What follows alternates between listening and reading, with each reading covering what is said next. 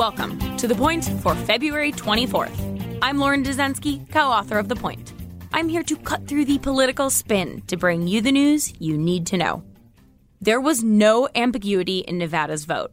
Bernie Sanders is the outright winner of Nevada's caucuses.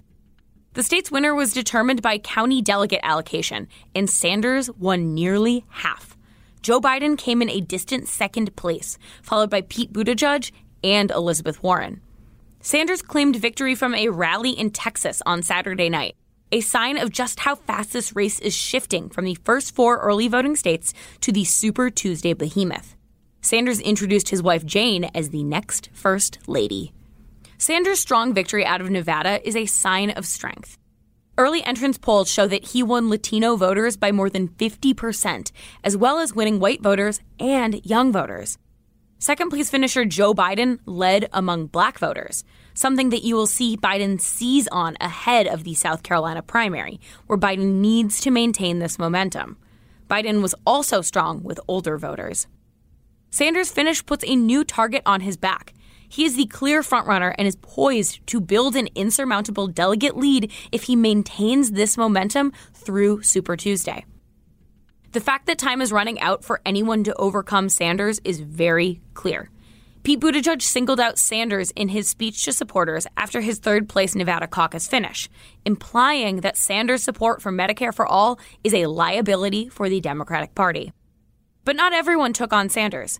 In speaking to supporters, Elizabeth Warren praised Sanders and singled out someone else, Michael Bloomberg she offered a repeat of her debate takedown of Bloomberg, calling him a not very tall but big threat. That brings us to the point. Nevada's caucuses offered some clarity that Bernie Sanders is still at the front of the pack, and time is running out to change that. And that is the point for February 24th, 2020. For more updates throughout the week, including our Sunday night campaign edition, subscribe to the Point newsletter at cnn.com slash the point.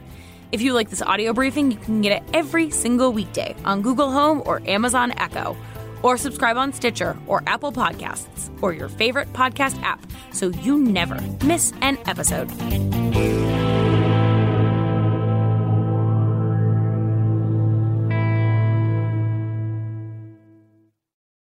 When you work, you work next level. When you play, you play next level. And when it's time to sleep, Sleep Number smart beds are designed to embrace your uniqueness, providing you with high-quality sleep every night. Sleep next level. JD Power ranks Sleep Number number 1 in customer satisfaction with mattresses purchased in-store. And now, the Queen Sleep Number C4 smart bed is only $1,599. Save $300 for a limited time, only at Sleep Number stores or sleepnumber.com. Prices higher in Alaska and Hawaii.